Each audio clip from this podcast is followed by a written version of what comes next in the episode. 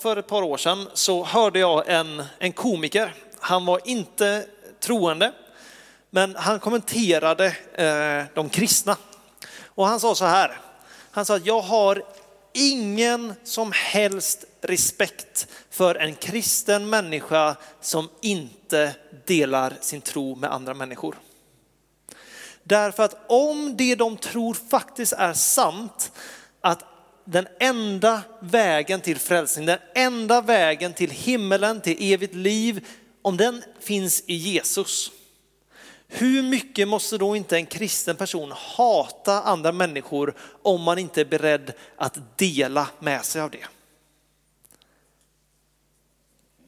Det träffar mig. Därför det säger verkligen någonting. Sagt, han tror inte på Gud själv, men han säger om detta är vad ni tror på, att det bara är genom Jesus som man kan få evigt liv.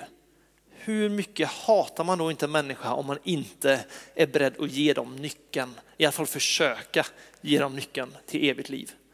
Eh, och den, den gör ont, det gör den. Och min poäng med detta är att hur man än vrider och vänder på det så är din tro är aldrig en privat fråga. Din tro är aldrig någonting som bara ska röra dig. Och det är skitsamma vad vårt samhälle säger. Vi har svaret på, på livets stora frågor. Vi har själva, om vi är kristna, tagit emot Jesus, fått förlåtelse för våra synder och vi vet att vi har en framtid tillsammans med Gud. Och vi är kallade till att dra, göra allt vi kan för att få andra människor att upptäcka samma sanning som vi har upptäckt.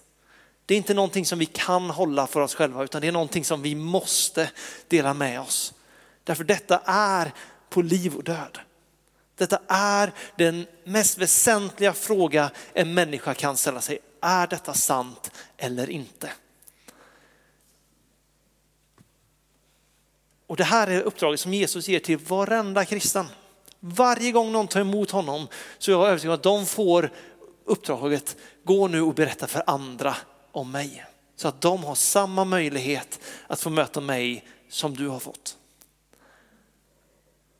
Hård inledning, men det är sant.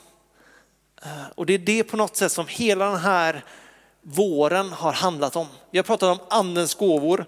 Vi har gått igenom första Korinthierbrevet 12 där det räknas upp ett par gåvor.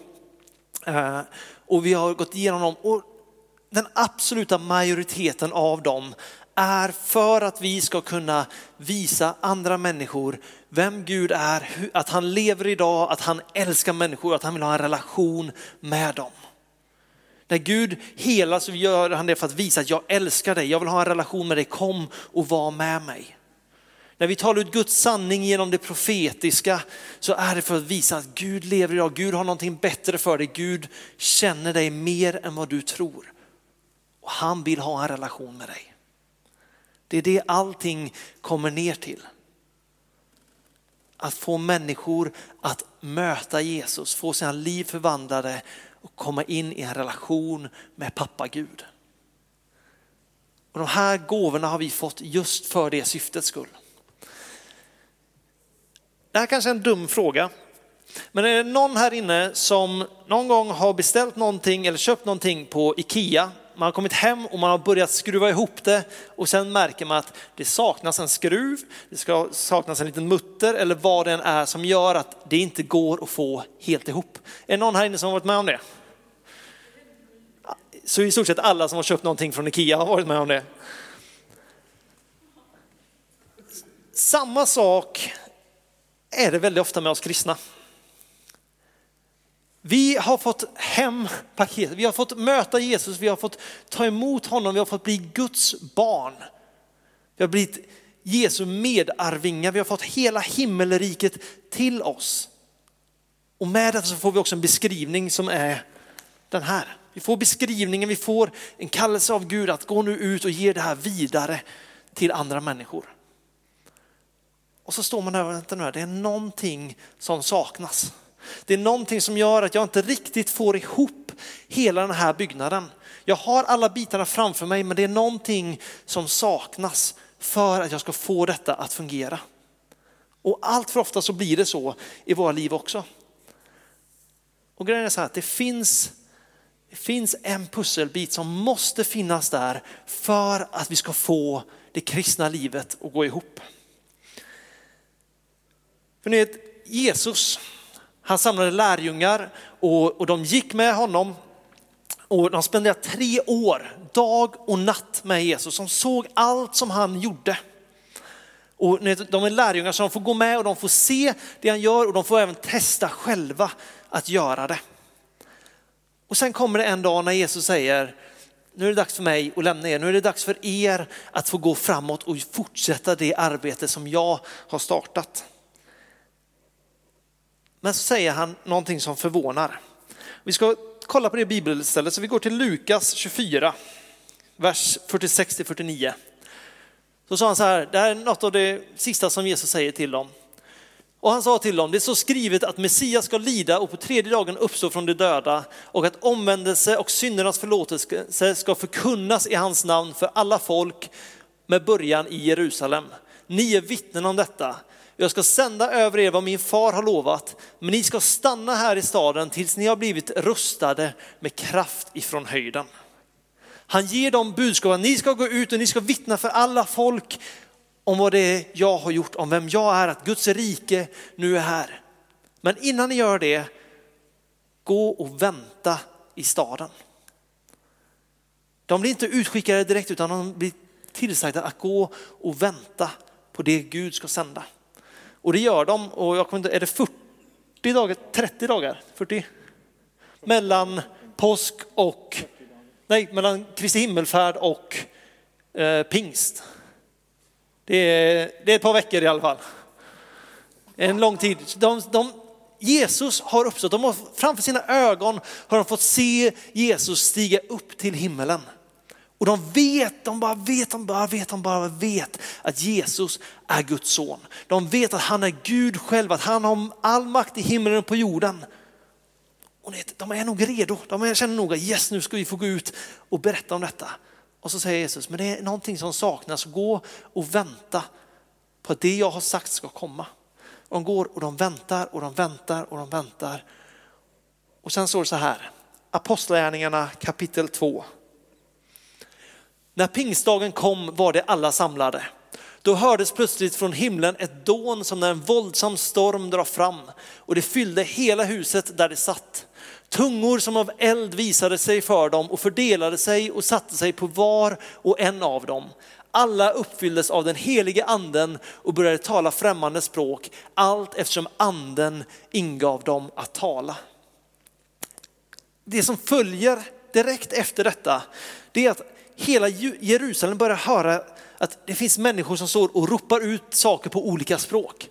De kommer dit och de börjar se vad det är som händer och alla bara, men han talar ju mitt språk. Och någon annan säger, han talar ju mitt språk, hur funkar det här? Är inte de alla från samma plats? Vissa säger, ja men de är bara berusade. Då ställer sig Petrus upp och predikar budskapet om Jesus och på den stunden tar 3000 personer emot Jesus. Vad är, vad är det som har hänt? Vad är skillnaden? Jo, de har väntat på att bli klädda i kraft ifrån höjden. Det är varenda skruv i hela bygget som vi håller på med. Den heliga ande. Vi kan inte göra någonting för Gud eller tillsammans med Gud utan den heliga ande. Därför den heliga ande, det är kontaktpunkten med Gud. Det är den heliga ande som får Guds kraft att bryta igenom så att saker och ting händer. Vi har talat om helande. När någon blir helad i Jesu namn så är det den heliga ande som kommer och ser till så att helandet äger runt. När vi profeterar så är det den heliga ande som talar rakt ifrån Guds hjärta till oss så att vi förstår vad vi ska tala ut över en annan människa. Urskiljningens gåva när vi kan känna av vad det är som rör sig i rummet, om det är från Gud eller inte från Gud. Det är våran ande tillsammans med den heliga ande. Det är den heliga ande som uppenbarar för vår ande att här är någonting som inte står helt rätt till. Tungotalets gåva, det är precis det vi läser om här. Tungotalets gåva kommer över och det är vår ande som blir uppfylld av den heliga ande och bara talar ett språk som vi inte ens själva förstår. Allt vi gör i Guds rike är liksom grundat på den heliga ande. Vi kan inte göra någonting utan honom. Bibeln, om vi får ha den, det finns någon översättning som de kallar för eh, en handbok för livet tror jag. Skitbra beskrivning för hur man vill leva ett kristet liv. Författaren till den här boken är den helige ande. Det står att varje ord är utandat av Gud. Och författaren till den här boken, han lever nu med oss. När vi tar emot Jesus så får vi ta emot den heliga ande. Vilket innebär att när vi läser hans ord så är han själv med och uppenbarar för oss vad det är som står skrivet, vad det är som ligger på Guds hjärta. Det är han som talar in i våra liv. Tänk att ni sitter där med er IKEA-ritning som man bara förstår hälften av. Och så har ni han som har designat hela garderoben som sitter och förklarar precis hur det hänger ihop. Han ger er verktygen som ni behöver för att ni ska kunna få det att gå ihop. Det är den heliga ande. Och vi har pratat om, vi har pratat om alla olika gåvor och jag har sagt det tidigare och säger det igen. Jag är övertygad om att var och en av oss, vi har blivit utrustade med olika gåvor ifrån Gud. Stefan har gåvor som inte jag har. Marie har gåvor som jag inte har. Jenny har gåvor som inte jag har och jag har gåvor som de inte har. Gåvan som vi har pratat om när vi pratar om gåvor, jag tror att det rör sig om en extra smörjelse. Jag tror att det rör sig om en extra fallenhet när det bara kommer ännu mer naturligt i våra liv. Men det Bibeln poängterar så tydligt är att även om ni har fått olika gåvor så har ni alla den samma ande. Samma ande som har alla gåvor, vilket gör så länge vi låter den heliga ande verka i våra liv så kan alla gåvor komma till uttryck i vårt liv. Jesus gav oss en arbetsbeskrivning, var och en, precis som den här komikern på något sätt påpekade. Var och en av oss har fått en kallelse att visa Gud för människor. Att visa Jesus för de som ännu inte känner honom. Det spännande är att Gud är en Gud av mirakler. Genom hela Bibeln så står det beskrivet om hur Gud kommer in i vår verklighet och han förändrar saker. Han talar och saker och ting blir skapat. Jesus talar och stormen stillar sig. Det står i gamla testamentet hur det kommer ner eld ifrån himlen och förtär offergåvorna. Vad Gud än dyker upp så kommer han på ett mirakulöst sätt därför Gud själv är miraklernas Gud. Och vi är kallade att visa den här guden för människor. Vi kan inte göra det i egen kraft. Vi kan, vi kan sitta med de bästa argumenten. Men det, inte, det, det räcker inte speciellt långt. Utan det är när den helige ande rör vid människor, när det är den helige ande som öppnar ögonen på människor som man förstår att Gud finns. Ni vet att det är bara den heliga ande som kan ge en människa tro. Och han inbjuder oss till att arbeta med honom. Så finns det någonting som detta egentligen säger så är det bara att det finns ingen, borde inte finnas någon som helst prestationsångest i oss överhuvudtaget. Därför jag lovar er, det finns ingenting som ni kan göra i egen kraft som på något sätt blir Gud i det. Utan det är när vi låter den heliga ande verka i oss och genom oss som saker och ting kommer hända. Jesus säger någonstans i, i evangelien att det är ingen idé att ni svär på saker och ting därför ni kan inte ens göra ert hår grått i egen kraft. Nu kan vi ju det med spray och grejer men det var inte, fanns inte riktigt på Jesu tid. Men, men, det, men det jag menar är bara att det finns ingenting som jag i min egen strävan, i min egen kamp kan göra för att trycka fram någonting gudomligt. Men vi har fått nåden av den heliga ande och han bara längtar efter att få verka i oss och genom oss. Det här är en liten haltande liknelse därför helig ande är inte på något sätt som en bil. Men jag vill ändå bara ta det för att ni ska förstå lite vad jag menar. Tänk er att ni sitter i en Lamborghini. En bil med extrema hästkrafter under huven. Men så länge ni bara sitter där så kommer ni ha tillgång till all kraft. Men ni kommer inte komma en meter framåt.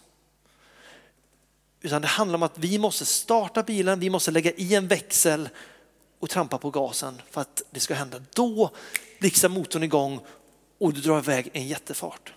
På samma sätt är det mycket med den helige ande. Den helige ande har en egen vilja så vi kan inte styra honom. Men den helige ande så ofta väntar på oss att ta första steget.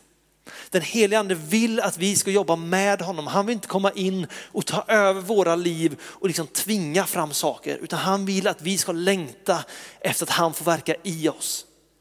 Så när vi bara säger, helige ande jag är redo, vad vill du göra? Jag lovar er, då kommer ni få känna på hästkrafter som inte är av den här världen. Men vi, vi måste vara den som tar steget. Vi måste vara den som faktiskt säger, jag vill. Ni vet, Jesus umgicks med extremt enkla människor. Majoriteten av de människorna som umgicks med Jesus var fiskare. Och det var antagligen det enda de kunde. För deras föräldrar var fiskare. De hade spenderat hela sina liv med att rensa nät, vara ute på sjön. De kunde antagligen inte så mycket annat. Det gjorde inte att de var kapabla, så Jesus tänkte att ja, men här har vi klipska, skarpa, välutbildade personer. De här tar jag med mig, för då kommer alla människor se att vi är ett skarpt gäng och då kommer de tro på oss. Utan det är tvärtom. Det är tvärtom. Jesus valde enkla människor för att Guds kraft ska bli så tydlig. Paulus säger det när han kommer till en församling. Han säger, jag kommer inte till er med min kunskap och min visdom, utan jag kommer med min svaghet för att Kristi kraft ska bli större. Vi, vi är så färgade av vårt samhälle av att det handlar om vilka kvaliteter vi har. Vilken bakgrund vi har, vilken utbildning vi har gjort. Gud agerar inte på det sättet, utan det enda Gud letar efter är människor som säger, Gud jag är tillgänglig. Det du vill göra, det vill jag vara med i. Därför så ofta blir det att jag själv så många gånger tänkt att ja, jag vill vara ute på stan och jag vill be för människor som har ont. Och sen möter jag någon som kommer gå på kryckor och bara, det är nästan som att den hela bara står och knackar mig på axeln. Där har du någon som har ont, gå fram och be för dem. Och jag blir så här, var det där verkligen Gud? Var det verkligen Gud? Var det verkligen Gud? Och sen kollar man över axeln, för sent nu är de borta. Därför jag går i den stunden så kommer inte jag och säger, här är jag, här är jag tillgänglig. Hade jag verkligen varit tillgänglig, hade jag verkligen varit beredd att göra det som den helige ande bad mig om att göra. Jag lovar, jag hade sett så mycket mer människor bli helade ute på gatan, jag hade sett så många mer människor få ta emot Jesus och lära känna honom. Men det är så lätt för mig att bara stänga av därför jag vill göra min egen grej. Gud letar inte efter kvalitet. Gud letar efter någon som är villig att göra det tillsammans med honom. Och det är det jag tror det kommer, vi har tränat under den här våren. Vi har tränat, som, vi har tränat det profetiska, vi har tränat helande, vi har tillsammans med Erno stått och sjungit i tungor. Det handlar om att vi tar ett steg och säger Jesus, jag vill vara med i det du gör. Jag vill ha en del av det som du har att erbjuda.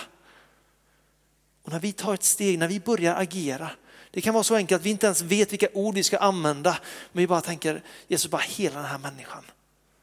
Så jag lovar att vi kommer få se så mycket mer än vad vi har sett hittills.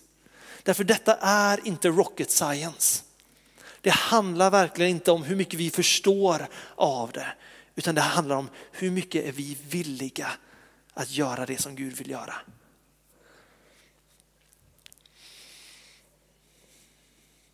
Vi var aldrig menade till ett liv i vår egen kraft.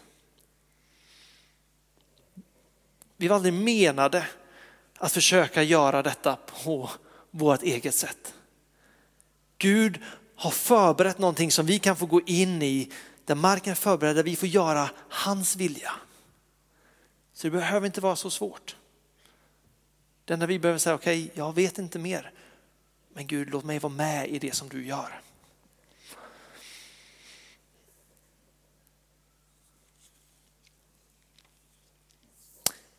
När Jesus talar så säger han till och med till lärjungarna att tecken och under ska följa dem som tror. Det är någonting som kommer naturligt. Det innebär att detta är inte någonting som, som vi egentligen ska behöva undervisa om. Det är skitbra att vi gör det därför vi har, kyrkan har alldeles för länge varit tyst om andens gåvor. Kyrkan har alldeles för länge tänkt att det handlar om att så länge jag sitter i min bänk och jag hör ordet så är det okej. Okay. Men Jesus säger att du får vara med och spela. Du får vara med i det jag gör. Jag vill ha med dig i mitt lag. Men allt det egentligen kommer ner till det handlar om att vi lär känna den heliga ande. Att vi får möta, som det står i pingstdagen, kraften från höjden som kommer. Petrus hade inte skrivit något tal innan. Men han var fylld av den heliga ande och när han såg mig så kommer orden från honom. Det, det som är så spännande när man läser den historien det är att det står att det högg till i hjärtat på de som lyssnade. Jag tror inte det var för att han hade bra retorik, jag tror inte det var för att han hade övertygande argument. Jag tror det är för att den heliga ande på något sätt bekräftar vad det är som sker. Detta får vi vara med i. Så länge vi vågar testa det. Så länge vi säger Jesus, jag vill vara med. Så andens gåvor egentligen, det, det är inte så komplicerat som vi lätt får det att verka. Tänkte vi ska läsa en, eh, en, ett, en bibeltext från Hesekiel 37.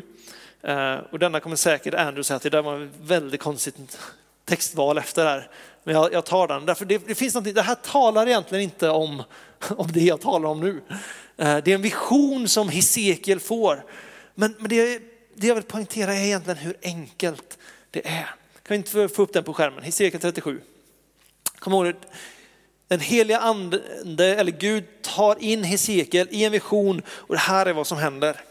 Herrens hand kom över mig och genom Herrens ande fördes jag bort och sattes ner mitt i en dal som var full med ben. Han förde mig fram bland dem och se, det låg där i stora mängder över dalen och se, det var alldeles förtorkade. Han sa till mig, människobarn, kan de här benen få liv igen? Jag svarade, Herre Gud, du vet det.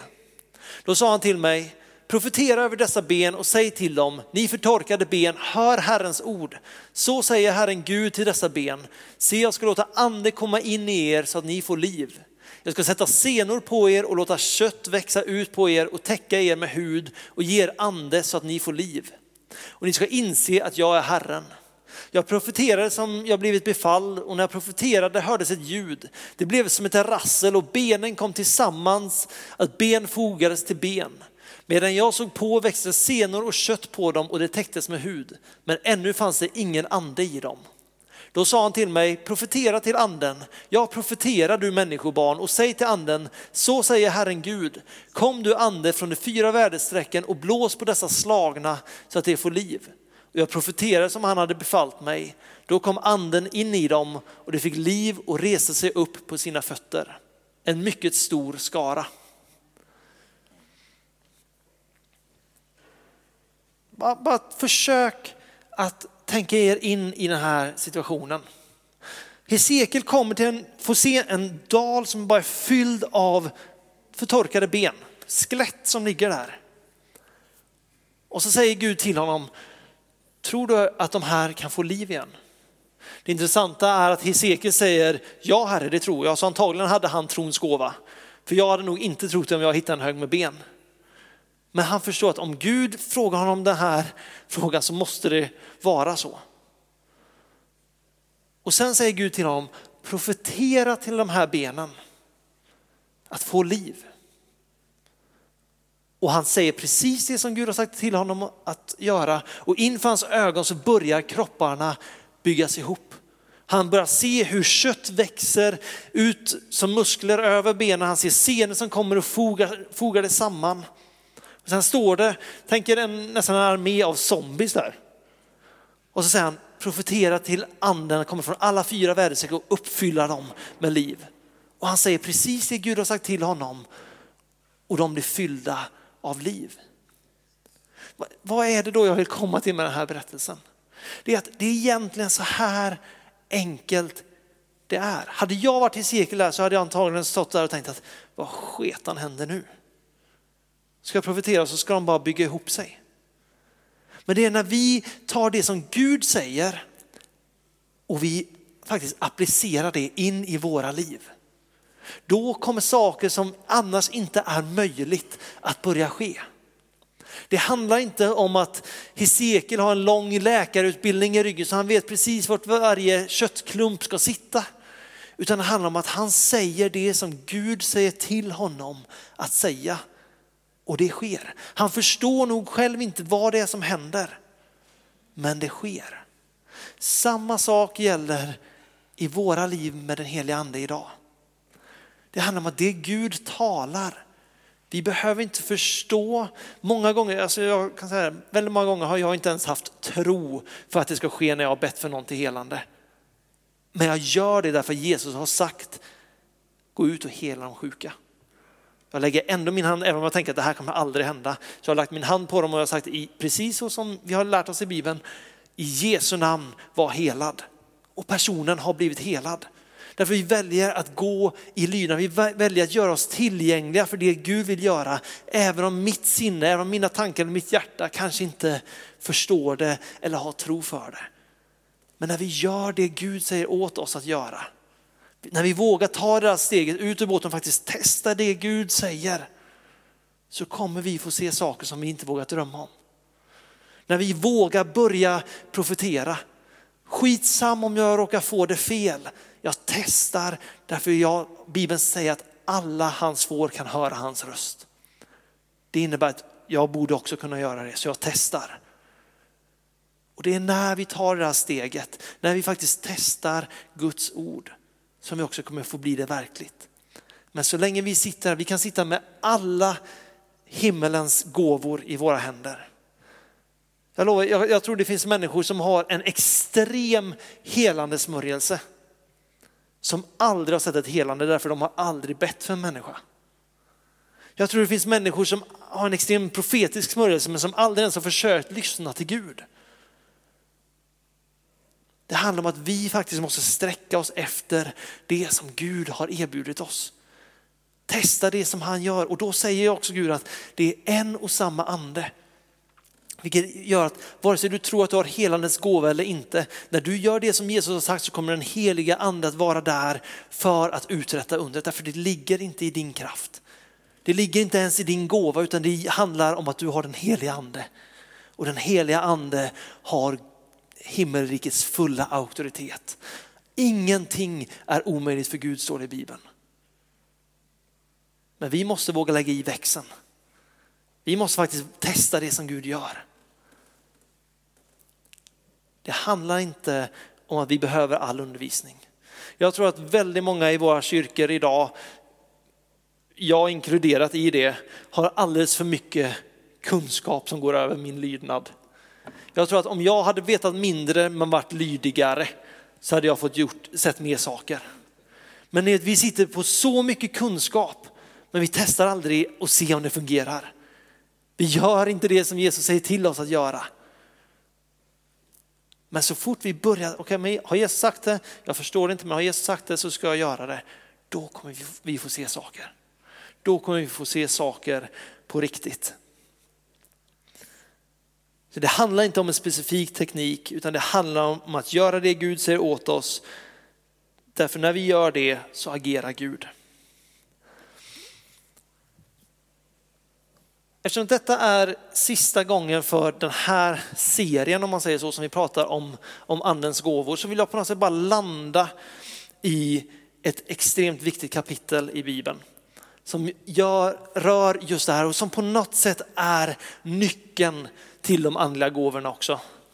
Eh, och det är Första Korintierbrevet 13. Kan vi få upp det på skärmen? Om jag talar både människors och änglars språk men inte har kärlek är jag bara ekande brons eller en skrällande symbol.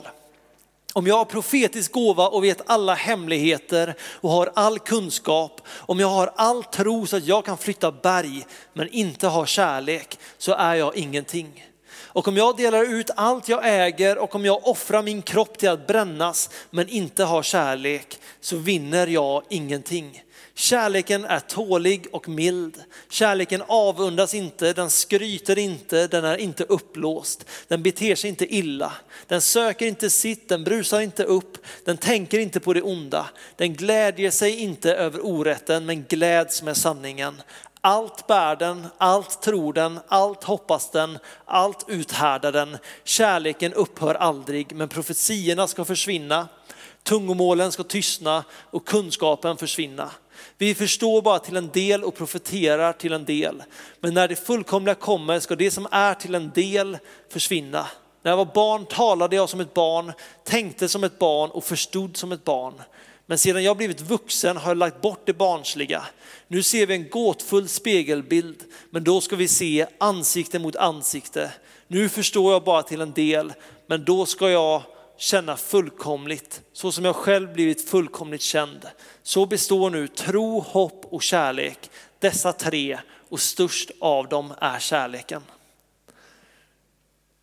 Vi har haft Korintierbrev 12 där Paulus går igenom andens gåvor, eller en del av andens gåvor. Det ska bara poängteras här också. Vi har gått igenom ett urval, därför det finns en tydlig lista här. Men det finns också så mycket mer andliga gåvor.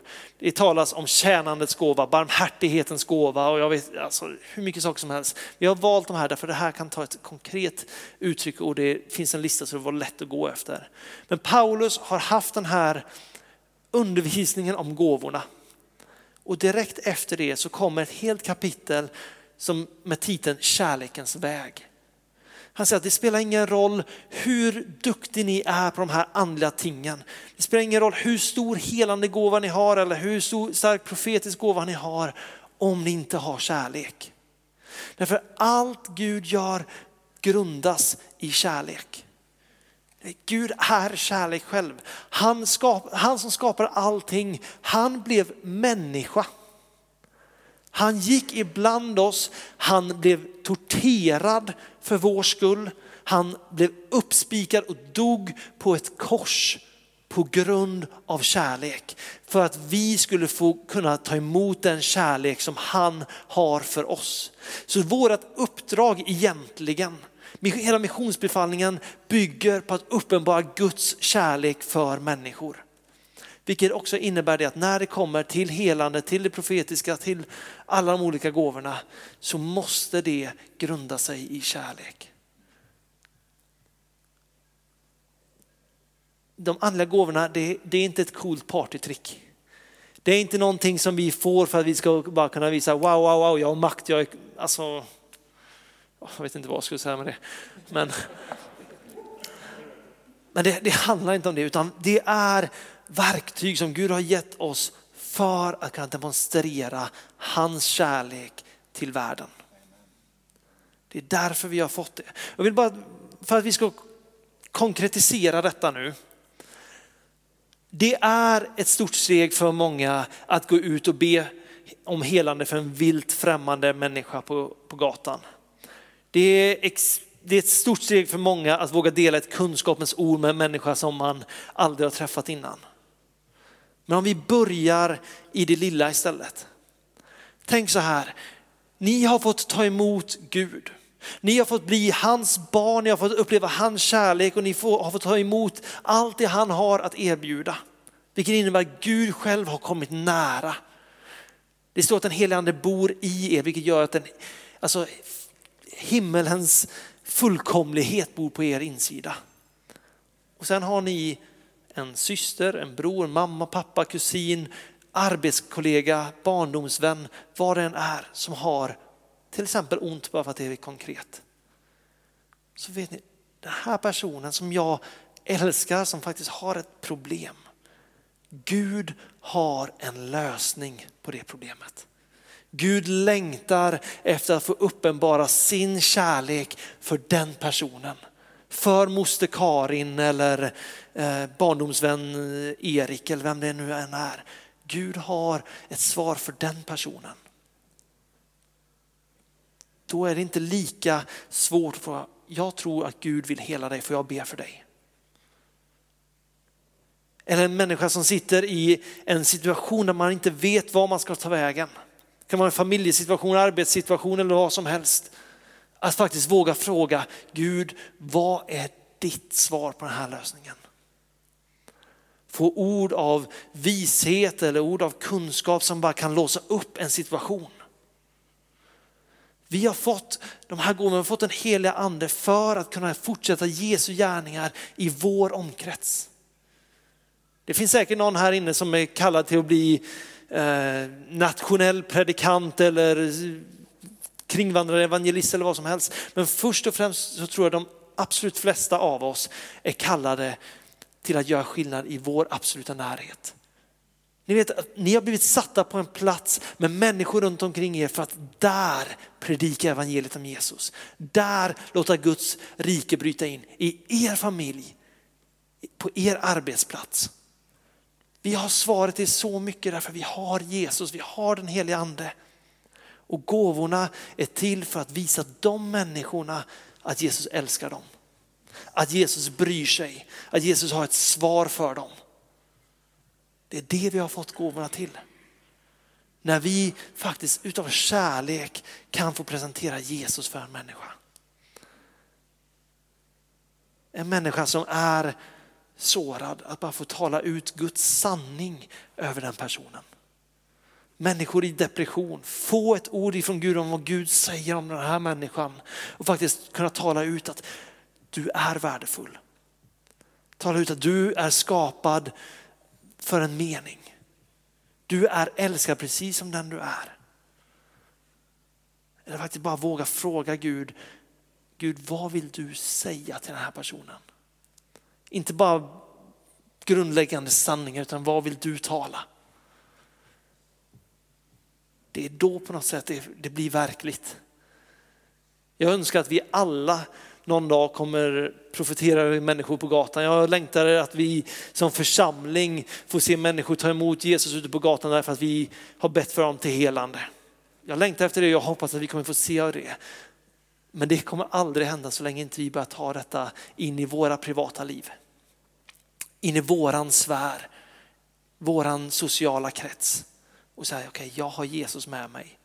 Gud, vad vill du göra bland människorna som jag träffar? Vi gör det så lätt till något, någonting så stort. Men Jesus är faktiskt med oss i det.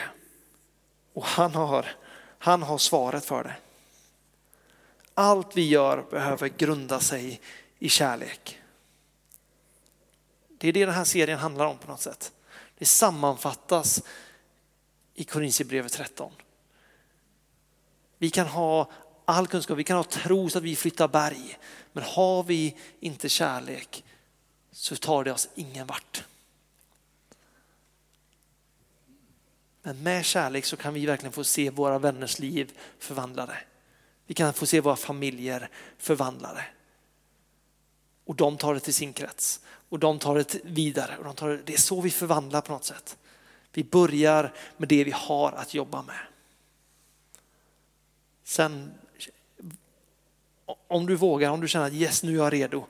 För det, jag lovar, det är så spännande att be för människor som, som man inte känner.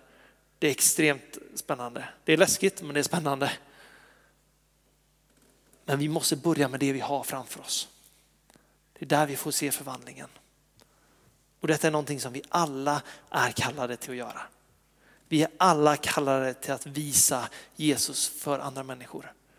Bibeln säger att det du har fått som gåva, ge det som gåva.